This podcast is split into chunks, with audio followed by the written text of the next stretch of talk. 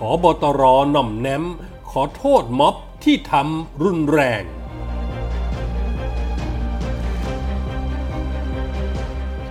นัทพลใจจริง เลี่ยงบาลีวิทยานิพนธ์เฉาเพนกวินจำนนต่อหลักฐาน สารภาพละเมิดอำนาจศาลแต่ไม่วายแถ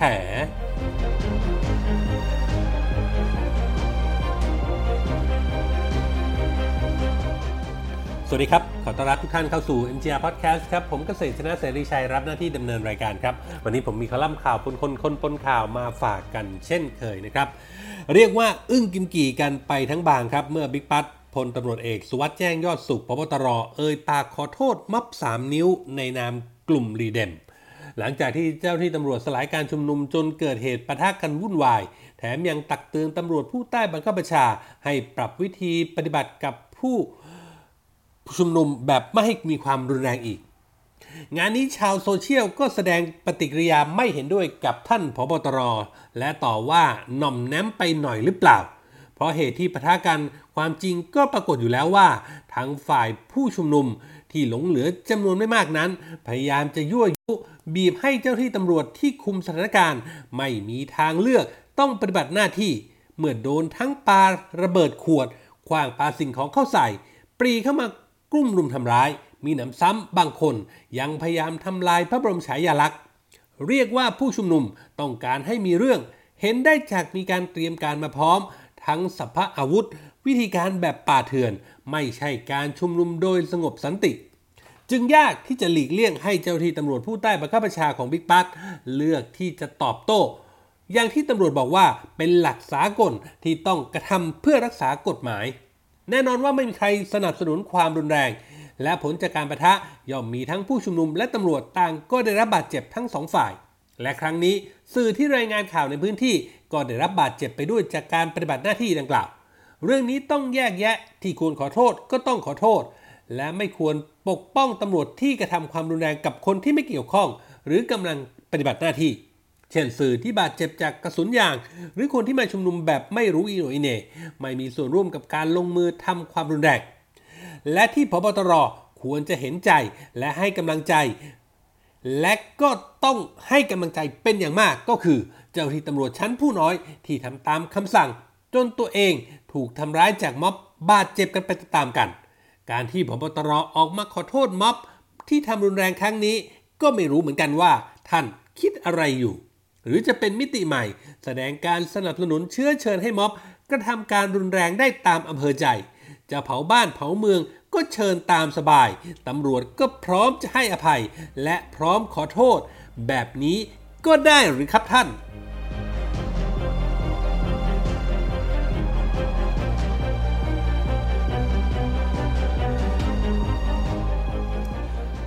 หลังจากที่เป็นข่าวร้อนกรณีวิทยานิพนธ์ปริญญาเอก เรื่องการเมืองไทยสมัยรัฐบาลจอมพลปพิบูลสงคราม ภายใต้ระเบียบของโลกของสหรัฐอเมริกา พุทธศักราช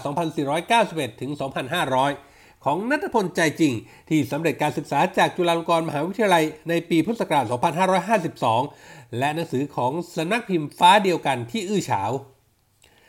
ถูกเปิดโปงจากศาสตราจารย์ ดรชัยยันเชยพรอาจารย์ภาควิชาการปกครองคณะรัฐศาสตร์ จุฬาลงกรณ์มหาวิทยาลัย โดยอาจารย์ชัยยันนั้นบอกว่า มีการอ้างอิงคลาดเคลื่อน และดูแล้วรวมทั้งหมด 31 จุด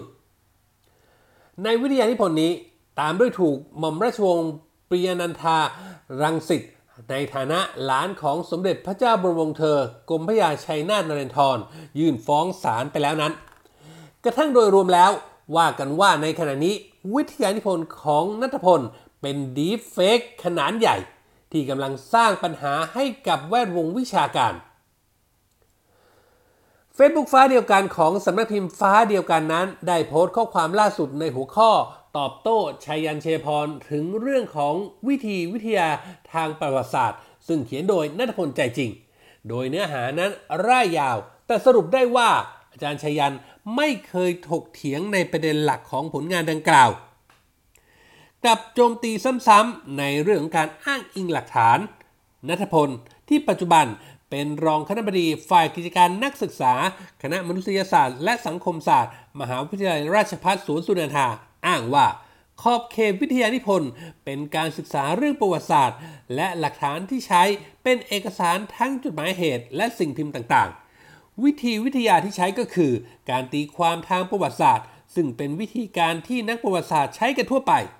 นัทพลยังเรียกร้องให้ศาสตราจารย์ดรชยัน แสดงหลักฐานสนับสนุนการตีความของตัวเองที่ต่างกัน เกี่ยวกับบทบาทของกรมพระยาชัยนาทนเรศรในการรัฐประหารปี 2490 โดยอ้างว่าถ้าการตีความน่ารับฟังก็จะเกิดประโยชน์แก่วงวิชาการประวัติศาสตร์ไทยและสาธารณชน แต่หากผลิตซ้ำความเชื่อเดิมๆ ไม่หาทางลงโทษ หรือเอาเรื่องทางกฎหมาย เพราะไม่ใช่จริยธรรมของนักวิชาการพึงกระทำต่อความรู้ที่แตกต่างจากที่ตนเชื่อ และไม่ควรเป็นวิสัยที่วินยูชน กระทำต่อความรู้ที่ไม่พึงใจตน นอกจากนี้นัทพลยังอ้างกล่าวว่า ความผิดปกติในวิทยานิพนธ์ 30กว่าจุดนั้น บางจุดเป็นการตีความที่แตกต่างกัน หรือเป็นเพราะอาจารย์ไม่ได้นำบริบทเข้ามาตีความด้วย แต่กลับโจมตีว่าอ้างทำ ผิดทำนองเดียวกันนี้หลายจุด ทั้งที่หลายจุดนั้นเป็นความผิดพลาดของผู้กล่าวหา เช่น ใช้เอกสารไม่ตรงวันเดือนปีและแผ่น ใช้เอกสารผิดชิ้น ใช้เอกสารไม่ครบถ้วนตามที่ระบุไว้ในวิทยานิพนธ์ดังที่ได้เคยชี้แจงต่อจุฬาลงกรณ์มหาวิทยาลัยไปแล้ว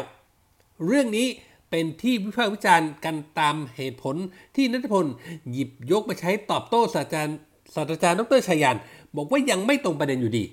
พูดง่ายๆว่า วินยูชนส่วนใหญ่มองออกครับว่า เป็นการตอบแบบเลี่ยงบาลี เนื่องเพราะสิ่งที่อาจารย์ชยันพบว่าวิทยานิพนธ์มีปัญหา มาจากการอ้างอิงคลาดเคลื่อนรวม 30 จุดนั้น บางส่วนอ้างจากเอกสารหลักฐานที่ไม่มีอยู่จริง ทั้งที่อ้างจากบางกอกโพสต์ฉบับวันที่ 18 ธันวาคม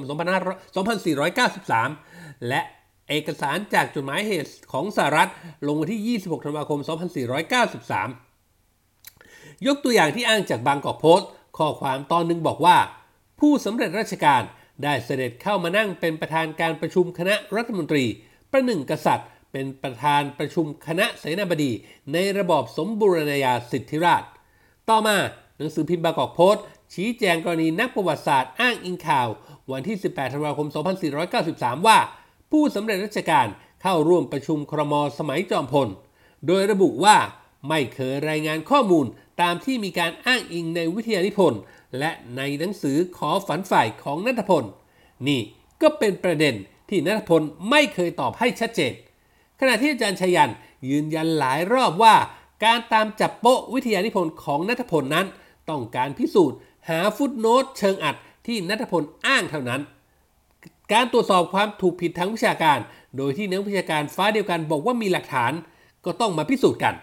งานนี้ ถือเป็นเรื่องใหญ่ของแวดวงวิชาการ มีผลต่อการนำข้อมูลไปอ้างอิง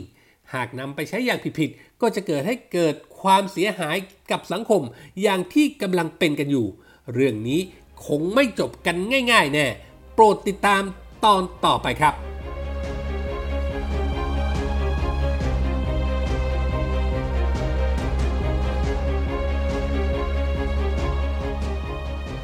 กรณีเพนกวินพริชชิวรักษ์แกนนำม็อบ 3 นิ้ว จำเลยคดีมาตรา 112 กับพฤติกรรมอุกอาจละเมิดอำนาจศาลอย่างที่ไม่เคยมีใครทำมาก่อน ฝ่าฝืนข้อห้ามโดยการลุกขึ้นยืนบนเก้าอี้ แล้วอ่านแถลงการวิพากษ์วิจารณ์ว่าศาลสองมาตรฐาน จนเกิดเหตุวุ่นวายในห้องพิจารณาคดีเพราะอศาลอาญาได้แจ้งข้อกล่าวหาดำเนินคดีในข้อหาละเมิดอำนาจศาล แม้จะจำนวนด้วยหลักฐาน เนื่องจากศาลมีภาพจากกล้องวงจรปิด ถึงเหตุการณ์ที่เกิดขึ้นในวันนั้นมายืนยัน แต่เพนกวินก็ไม่วายแถก่อนจะรับสารภาพ เพนกวินแถลงแก้ข้อกล่าวหาโดยเท้าความว่าเมื่อ 2,000 ปีก่อนหน้านี้โซเครติสถูกประหารชีวิตด้วยยาพิษ เพราะศาลเมืองเอเธนบอกว่าเขามาเมาคนรุ่นใหม่ เป็นอาชญากรร้ายแรงทางความคิด ต่อมากาลิเลโอก็ถูกกักขังจนตาย จากการเสนอทฤษฎีว่า โลกไม่ได้เป็นศูนย์กลางของจักรวาลดังนั้นจึงไม่อยากให้ศาลทำผิดพลาดซ้ำรอยประวัติศาสตร์โลกอีก ช่วงนี้ศาลต้องตามว่าขอให้แถลงให้ตรงประเด็น เพราะการไต่สวนครั้งนี้เป็นคดีละเมิดอำนาจศาลถ้าแถลงไม่ตรงประเด็นศาลจะสั่งงดไต่สวน แต่เพนกวินก็อ้างว่าเรื่องที่ยกมานั้น เกี่ยวข้องกับคดีที่ตัวเองถูกกล่าวหา ก่อนจะแถลงต่อว่าตนเองถูกปฏิเสธสิทธิ์ในการประกันตัว ทั้งที่ยังไม่ถูกตัดสินคดี การที่ศาลให้เหตุผลว่า กลัวกลับไปทำความผิดซ้ำทั้งที่ยังไม่มีการตัดสินว่าตนเองได้ทำความผิดนั้น เท่ากับศาลตัดสินให้ตนเองมีความผิดแล้ว จึงขัดกับรัฐธรรมนูญ เพราะผู้ที่ยังไม่ถูกพิพากษา ถือว่ายังเป็นผู้บริสุทธิ์ต้องไม่ถูกปฏิบัติแบบนักโทษ จากนั้นศาลก็ได้เปิดภาพจากกล้องวงจรปิด บันทึกภาพในห้องพิจารณาคดีขณะเกิดเหตุ แต่เพนกวินเองก็ไม่สนใจ อกระดาษจากผู้สื่อข่าว และก็ก้มหน้าก้มตาเขียนจดหมายบันทึกข้อความ เตรียมให้ทนายยื่นอุทธรณ์คดี หลังเปิดภาพจากกล้องวงจรปิดได้ราว 5 นาทีทนายความก็ได้เข้าไปปรึกษากับเพนกวินก่อนแถลงต่อศาลว่าเพนกวินได้ยอมรับว่ามีการเหตุการณ์นี้เกิดขึ้นจริงศาลจึงตัดสินให้ลงโทษจำคุกหนึ่งเดือน ผู้ถูกกล่าวหาให้การรับสารภาพเป็นประโยชน์แก่การพิจารณาลดโทษให้กึ่งหนึ่งคงจำคุก 15 วัน เมื่อพิจารณาถึงอายุการศึกษาอบรม สภาพความผิด ประกอบกับโทษจำคุกที่จะลงแก่ผู้ถูกกล่าวหา มีกำหนดไม่เกิน 3 เดือน และไม่ปรากฏว่าผู้ถูกกล่าวหา เคยได้รับโทษจำคุกมาก่อน จึงเห็นสมควรให้ลงโทษกักขังแทนโทษจำคุก มีกำหนด 15 วัน จากนั้นเจ้าหน้าที่ราชทัณฑ์ก็ได้ควบคุมตัวเพนกวินกับเข้าเรือนจำพิเศษกรุงเทพไปอดอาหารต่อไปครับ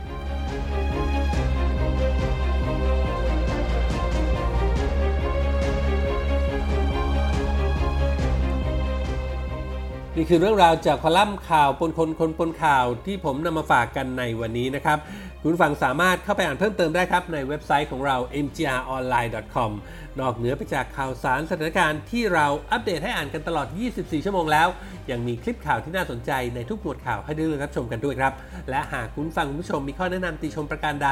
ทิ้งคอมเมนต์ไว้ได้ในท้ายข่าวเลยครับทุกคอมเมนต์ทุกความเห็นจะเป็นกำลังเป็นแรงใจให้พวกเรานำไปปรับปรุงพัฒนาผลงาน ให้ออกมาเป็นที่ถูกต้องตรงใจคุณผู้ฟังมากที่สุดครับ